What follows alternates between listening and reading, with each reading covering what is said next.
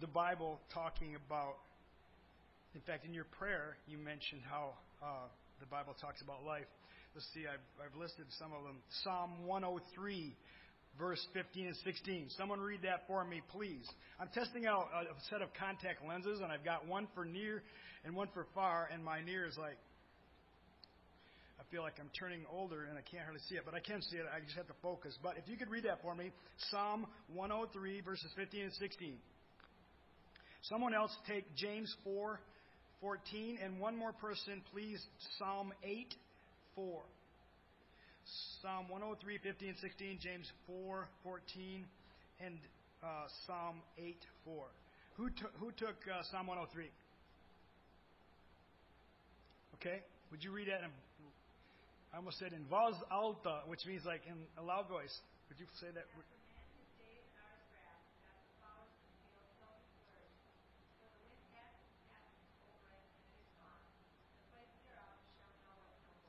I researched flowers one time in the Bible, and I thought, oh, what does the Bible have to say about flowers? And every time it talks about flowers, it talks about them wilting very fast. They're beautiful, but they don't last long. That's our life. Uh, James 4. James says what? James 4:14. Everybody took the first one, and nobody took the second one. I should have asked for a volunteer. Okay?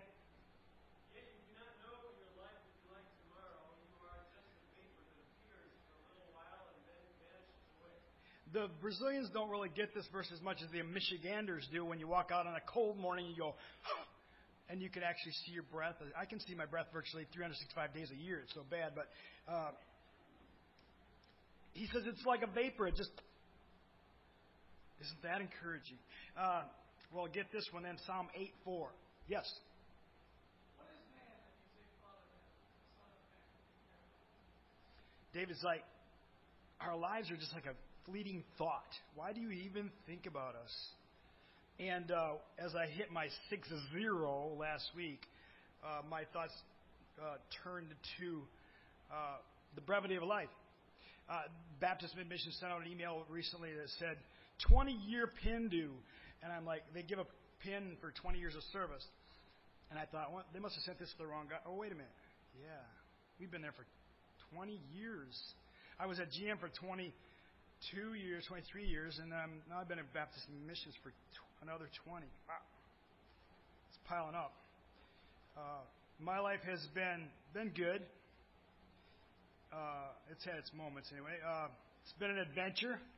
It's been funny. I'll often get after a message, and your message just pierced my soul. It was like a sword, long and dull. Thanks. Or they'll say, You should have been a comedian. And I think, Yeah, you're probably right. But my, my life's been scary sometimes, too. And yet, my, my life goal has been one of my life goals has been to reflect Christ. And I'll have to tell you that I fail daily. It's been to glorify Him. And I still struggle with that some kids think, when I get to a certain age, then I will know everything. That's usually about 14.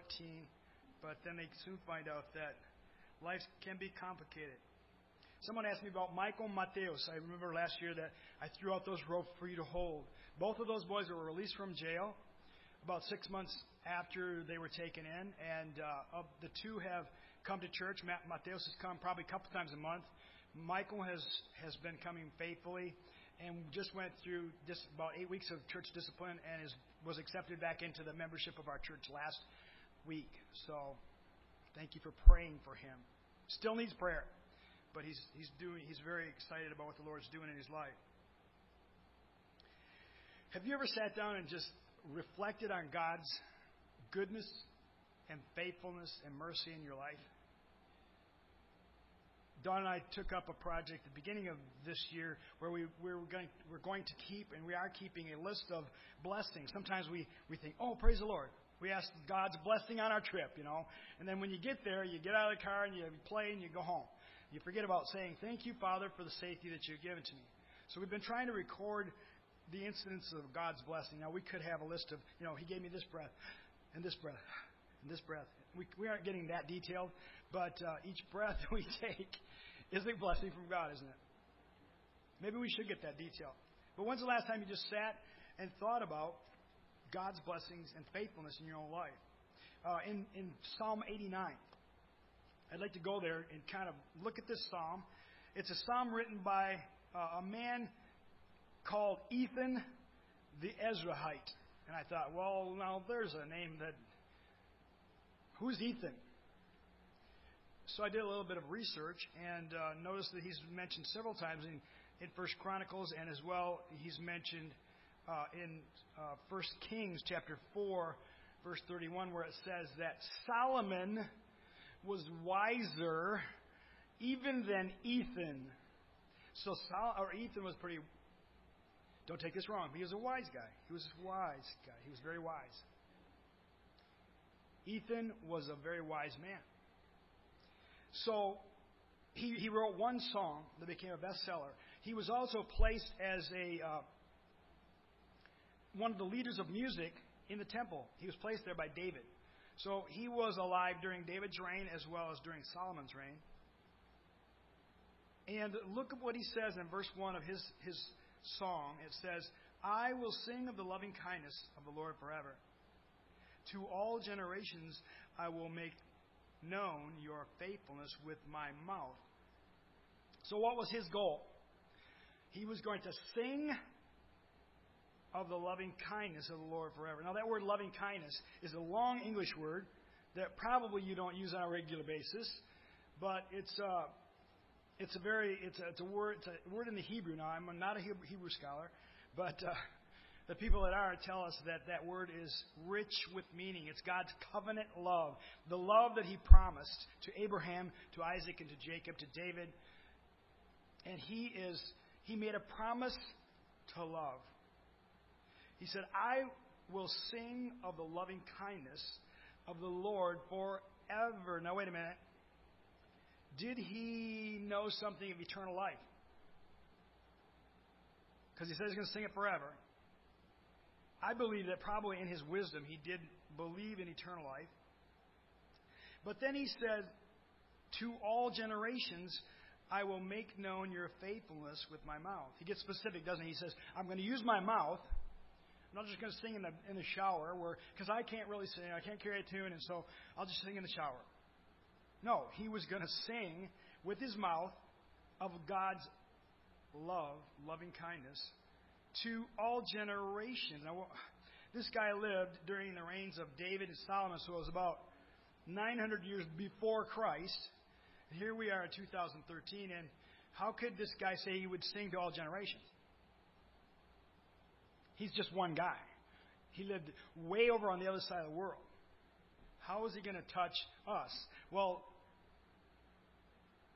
I guess he's touching us this morning, isn't he? His words recorded in Holy Scripture. He, what he sung then, is still being studied today. Can one person make a difference? Ethan was making a difference. Verse 2, he says, For I have said, loving kindness will be built up forever. In the heavens, you will establish your faithfulness. We hear this over and over and over and over and over and over again. God is faithful. God is faithful. I'm not faithful. God is. It was 16 years ago. It was in 1996. Is that 16? 17 years ago? I'm bad at math. But anyway, it was in 1996, 1995 that I first made a call to Ambassador Baptist Church with fear and trembling, and Pastor McLaughlin answered the phone. And uh, I said, Pastor, we'd like to present our ministry there. Uh, wondering if you, you know, you'd love, you, you, or if you'd like to have us come. And he's like, No. Why not? Come on, we're going to Brazil. No, he just basically said, Nope, got the missionary slate full this year, so I can't use you. Hung up the phone, thought, okay, we'll go to something else. But anyway, about a year later, this is really cool. uh, he called me back. He called me back, and he says, uh, "Mike, uh, you still uh, you're still doing deputation? Yeah. well, one of our missionaries for our missionary conference backed out. Would you be interested to come and present your work? I'm thinking, no, forget you, man. We aren't coming down there. You, have you ever heard a missionary turn down something like that? No. I said, yes, we'd love to. And that's when God overruled us both and allowed us to come here. And we've been a part of your mission family since 1996. And each month, whether you know it or not, you're putting money in my pocket. And it's helping us to stay in Brazil. I, I often think that Pastor Marino is doing that on purpose just to keep us out of his hair. Oh, he, he doesn't have hair, does he? Uh, but anyway, you know what I mean. Keeping us down there in Brazil has been an expensive venture, but you know, you guys have been a demonstration, a shot in the spiritual arm of faithfulness over those years. In fact, just just yesterday, I was looking for uh, information, and somebody from another supporting church said, "Could you send us information on your support level?" And I noticed that Ambassador Baptist Church beside it was two hundred dollars, and it said support, and I'm like, must be a mistake because I know it wasn't that much. And, and I asked Pastor this morning, he said, Yeah, we've increased your support. That's incredible. That is God's faithfulness. When I first went to the field, I my uh, my UAW mentality was kicking in pretty heavy, and I thought this missionary thing is a house of cards. We're going to be depending on other people for money to eat every day and pay rent and build churches. How is that going to work out? You know what a house of cards is, don't you? It's very delicate and one little, and it goes. And as I let my mind meditate on that, I thought, there's, there's got to be a better way to get money to go to the mission field. I even thought one time of buying a lottery ticket and uh, making a million dollars so that we wouldn't have to go beg money of churches. Can you believe that? A missionary, spiritual missionary like me, thinking about something like that? Wow. God has proved himself faithful. When we went to the field, we were excited because we had talked to a missionary friend and he'd said, draw an 80 mile cir- or circumference or radius from your house and look for churches within that radius. Ask God to provide you money to go to Brazil. I thought, man, that's a pretty neat idea. We've got friends that have uh, churches in Maine and San Diego, in Seattle, and in Miami. I mean, it's just ridiculous. I was talking to a missionary just before we came home, and he said he has 63 supporting churches, none of which give over 50 bucks a month. So when we got all of our churches except for two in Michigan, it was like, wow, that's cool. And then recently, you remember what happened here in Michigan. The crisis hit, and the big three went down, and it was like, oh my goodness, we are toast, and we're headed home. I'm sure of it. How could we stay? We have all of our supporting churches in Michigan. I don't know why, but I, God is faithful, and He He has increased rather than decreased our support. Why? I don't know. But God is faithful. Ethan said, I will sing of God's faithfulness. God's faithfulness uh, began at salvation, didn't it? Ethan here, through this psalm, he, he recounts the ways that God's faithful. Look at verse 5. The heavens will praise your wonders, O Lord your faithfulness also in the assembly of the holy ones. For who in the skies is comparable to the Lord? Who among the sons of the mighty is like the Lord? A God greatly feared, verse 7, in the council of the holy ones, and awesome above all those who are around him. O Lord, Lord, O Lord God of hosts, you who is like you? O mighty Lord, your faithfulness also surrounds you. This sounds like a psalm of praise for faithfulness to God. Then God begins to speak himself, and he, he recounts how he promised to David the throne and how that he was fulfilling that promise. Look at verse 19. Once you spoke in vision to your godly ones and said, This is where God steps in and he says, I have given help to one who is mighty. I have exalted one chosen from the people. I have found David, my servant. With my holy oil, I have anointed him. The story of David is so precious. The last son chosen, or the last son revealed, and yet the son chosen by God to be uh, the shepherd king.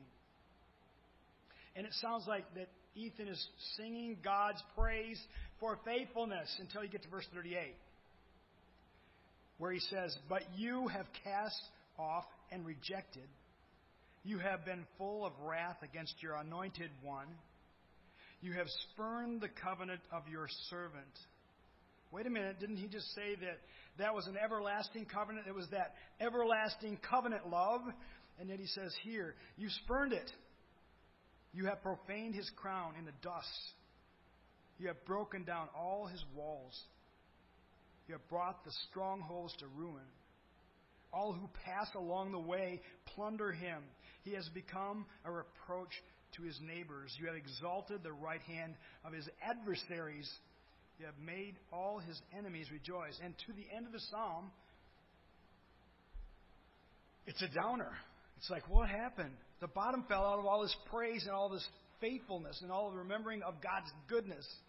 He goes on and on. He says, You've turned your back on us. you've rejected us. This, this psalm made me think of uh, often unexplained discouragements that come our way. Uh, pastor asked me of Sidhu.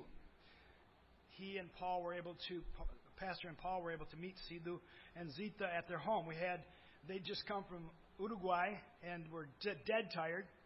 And that night, that very night that they arrived, we went over to Sidhu and Zita's house for a for an evening meal with a bunch of other people from our church. And I didn't know it at the time, but they were both dead tired.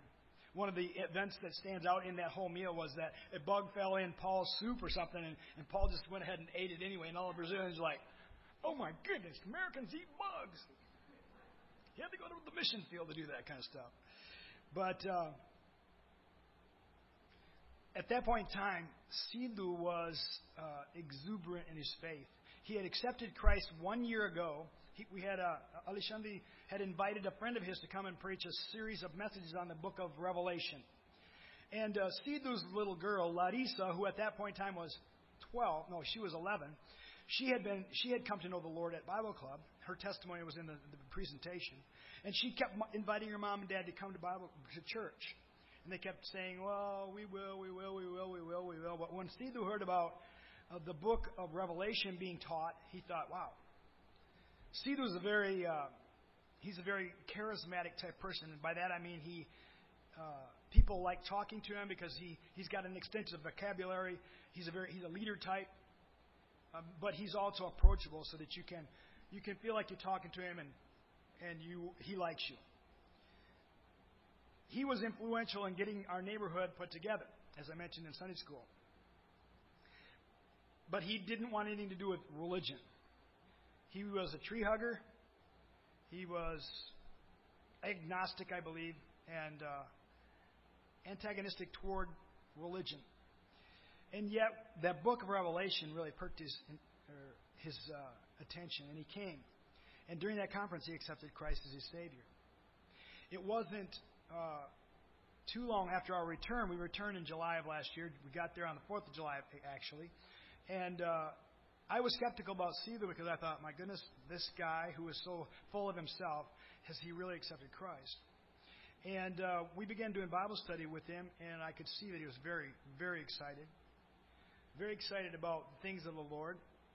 In fact, uh, I started that Bible study with a little bit of fear and trembling because there were going to be two people involved in that Bible study. It was going to be uh, Sidhu and his wife Zita, and then Gilberto, who was uh, he's a he's a Navy man, a career Navy man, and uh, he's a he was a Sunday morning only Christian.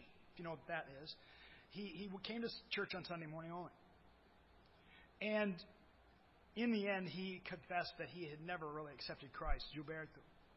But, but Gilberto is a real thinker. He's a very detailed person. He likes to analyze everything. He likes to research. He likes to uh, know the answers for every uh, question. So I had Sidhu and Gilberto in my Bible study. I was petrified. I thought, oh my word, what are we going to do now? They'll have all kinds of questions I won't know the answers for, and I will be eternally researching the answers. But what happened was, uh, at the first Bible study, included in that study were Zita, his wife, Sidhu's wife, uh, his son Eriki, and his daughter Larissa. And they were just loving the study. A very simple study. But at the end of the study, Sidhu said, Pastor, can I say something? And I'm thinking, Father, help no heresy to come out of his mouth. Help him to be calm. Help. We're sitting around the table, and I said, Sure. And uh, he said, Do you know what I have discovered in this Bible study? I'm thinking, Oh, Father, here it comes. He said, I discovered that the Word of God is like the most important thing that we could we should focus our attention on the Word of God. And that, that Jesus Christ has come to save us from our sins, and that without Jesus Christ, we're going to hell for eternity. And, and it's just by God's grace that we've been saved. And I said, Oh, praise the Lord. He did that's exactly what he should have said. I was so excited that I almost wanted to jump up and down and kiss the guy. But he was so thrilled with Bible study that he said, Pastor, you know what's happening? We're having this Bible study on, uh, on Thursday night. Or were we having it on Wednesday? I think we were having it on Wednesday night at that point in time. Then we had church on Thursday night. He said, Pastor, we need, we need something in between Sunday and, and, and uh, Wednesday. We need something like maybe Tuesday or like Monday because it's just too long in between services. We got to. I, I want to be in the Word more. So you can imagine a missionary's happy heart when you have a guy like that doing Bible study. You just it was exciting. Everybody that he'd meet in the neighborhood, and everybody in the neighborhood knows him because he was one of the leaders that helped organize that. And everyone he would meet, he would want to tell them about his salvation. And then uh, he would he said to me one time, he was a drinker. He, he was he was an alcoholic. Couldn't be a day without a, a six pack or an eight pack or whatever of beer, a couple whiskeys. And then he got saved, and he said to me, "You know, I, I when I feel the urge to drink, you know what I do? I pray for about I pray, and in about five minutes that that urge goes away." About uh, November, he took a drink, and by mid-December, he was drunk pretty much every day again and he was just doing some bad stuff. Uh, I took about three or four months, and then he finally he he only he's only come Sunday morning to church, and I thought about God's faithfulness. I thought about uh, the story of Mark. God can still use him if he gets a hold of his life. Then I thought of the story of Demas. You know that story, mentioned just three times in Scripture. And uh, the first time, the second time, pretty good recommendations by Paul. The third time is Demas has left me because of the world. He wanted the world more than he wanted the things of the spiritual things. So I was discouraged. I thought, Father, what what work are you doing in Sidhu's life? Just the night before last, Sidhu was on Facebook. Have you ever heard of that? It's like this little thing where you get on and you can chat with people all over the world. And uh, he he just said, uh, "How you doing, Pastor?" And I'm like, hmm. hmm. I'm doing good. How are you doing? Oh, I'm in a luta, which means I'm I'm fighting. I said, "What do you? What's the fight?" He gave me a one word answer drink. Fight and drink.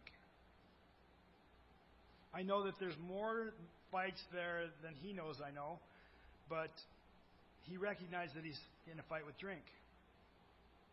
And I said, What is what's drink doing to your family life? He didn't understand my question. So I said, What what do you think you need? He said, Oh, Pastor, I need your help hurry back.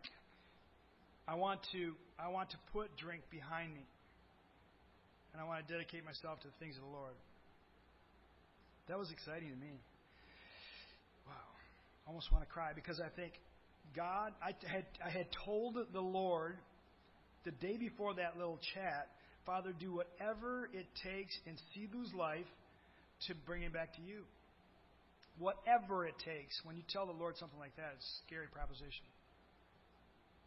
And Sidhu was feeling the pressure of that already. The night before that, uh, we were at uh, First Baptist Lake Orion.